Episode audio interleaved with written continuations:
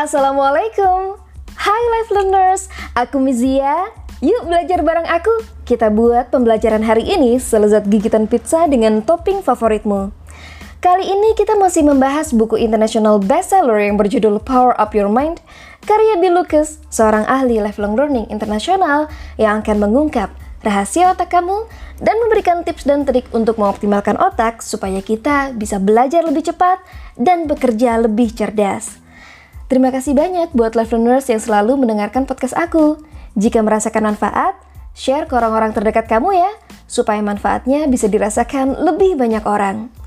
Aku juga terbuka loh sama kritik dan saran kalian, supaya kita sama-sama bisa meningkatkan kualitas podcast ini agar kita lebih terinspirasi.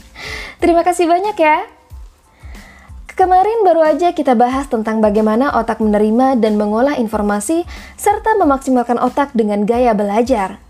Meskipun beberapa ahli mengatakan gaya belajar ini adalah pseudoscience atau praktik ilmiah semu, gaya belajar masih bisa dijadikan bahan pertimbangan buat kamu yang mungkin mau coba gaya belajar baru.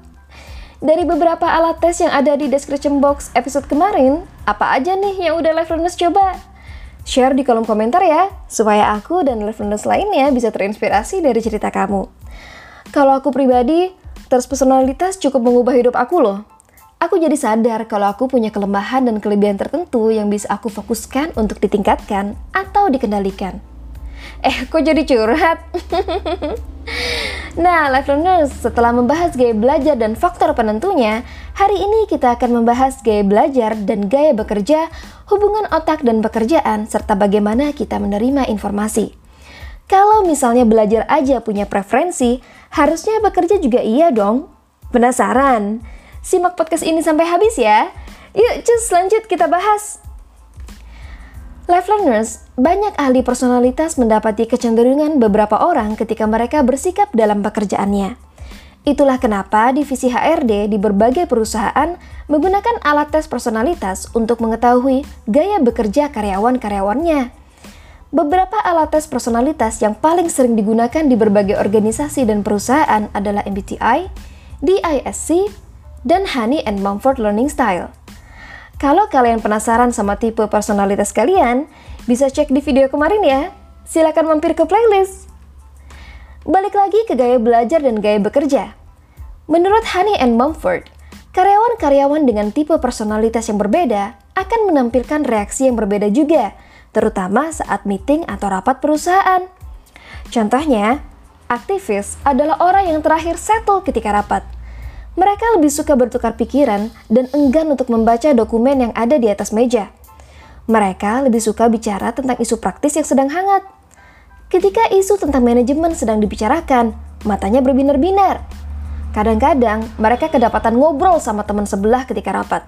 Kecuali rapat ini dipimpin sama orang yang benar-benar tegas. Sedangkan reflektor, mereka sering kelihatan gak sepenuhnya terlibat dalam rapat mereka lebih suka membaca dokumen di atas meja yang berisi riset dan data, dan akan kesulitan ketika harus memutuskan sesuatu dalam rapat. Jika diminta persetujuan, mereka cenderung meminta waktu untuk memikirkannya dalam-dalam. Meski demikian, mereka ahli dalam melihat permasalahan dari berbagai sudut pandang. Kalau teoris, mereka agak lambat untuk bisa settle dalam rapat mereka suka membicarakan tentang struktur dan ide yang membuat mereka tertarik dan mungkin kurang relevan dengan topik rapat. Para teoris tidak mudah setuju tentang sesuatu sampai mereka bisa melihat ide itu selaras dengan cara pandangnya.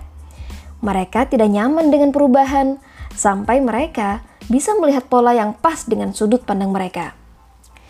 Kemudian pragmatis, mereka adalah orang-orang yang paling tertarik untuk segera mulai rapat. Mereka nggak terlalu peduli dengan agenda rapatnya, yang penting, mereka bisa ikut engage pada diskusi rapat. Mereka cenderung gak bisa diprediksi. Kalau mereka pas sama topik rapatnya, mereka akan ikut diskusi dengan baik. Tapi kalau enggak, mereka akan jadi disruptif. Nah, kurang lebih itu tadi reaksi empat tipe personalitas Honey and Mumford ketika ikut rapat. Life learners pernah ngedapetin anggota rapat yang model begini? Kayaknya pasti ada ya. Sekarang kita bakal ngebahas 10 tips untuk mengadakan rapat yang ramah otak.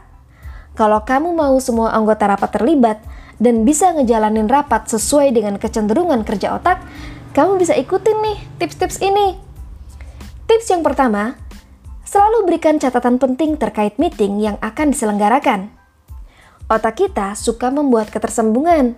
Memberikan sesuatu untuk dipikirkan sebelum rapat akan mempermudah kerja, kerja otak dalam menyambungkan pengetahuan yang sudah kita miliki dengan ide-ide baru yang dibutuhkan dalam rapat. Tips yang kedua, pastikan rapat memiliki agenda yang jelas. Otak lebih mudah mencerna sesuatu yang disusun secara sistematis. Pastikan topik yang akan dibahas dalam rapat sudah urut ya, agar rapat bisa lebih efektif dan efisien. Tips yang ketiga, gunakan pujian. Temukan cara untuk memuji orang-orang di dalam rapat. Memuji bisa meningkatkan self-esteem dan menciptakan lingkungan yang baik untuk mencurahkan ide-ide yang segar. Tips yang keempat, investasikan waktu untuk menciptakan kondisi emosi yang baik bagi peserta rapat. Jika pikiran kita stres, otak kita hanya bisa bekerja minimal untuk bertahan diri, sehingga kita tidak bisa berperforma dengan baik. Tips yang kelima, pecahkan agenda rapat menjadi pecahan-pecahan kecil. Otak kita akan bekerja dengan lebih baik ketika kita fokus pada elemen yang lebih spesifik. Pecahan-pecahan yang kecil juga membantu otak untuk menyimpannya dalam memori. Tips yang keenam, gunakan humor. Ketika kita tertawa, otak kita bisa melepaskan neurotransmitters atau bahan kimia yang bisa meningkatkan kewaspadaan dan konsentrasi kita dalam rapat semacam tombol refresh. Tips yang ketujuh, gunakan dialog. Otak kita bisa berkembang dengan feedback atau umpan balik. Berikan feedback pada setiap ide agar anggota rapat bisa memproses ide itu lebih lanjut. Tips yang kedelapan, tetapkan hasil rapat yang diinginkan. Sambungkan dengan rapat sebelumnya dan rapat yang akan datang. Kecintaan otak kita akan ketersambungan dan kemampuannya menggabungkan sesuatu yang relevan membuat tips ini jadi ide yang bagus buat otak. Otak kita akan segera bekerja di awal rapat dan tetap bekerja usai rapat karena sudah diberikan clue untuk rapat yang akan datang. Tips yang kesembilan, perhatikan level konsentrasi peserta rapat. Kita semua punya kekuatan konsentrasi yang berbeda. Istirahat sejenak untuk merenggangkan tubuh membantu otak kita mendapatkan darah yang kaya akan oksigen. Kecuali jika semua anggota rapat masih memiliki fokus yang baik. Lanjutkan aja.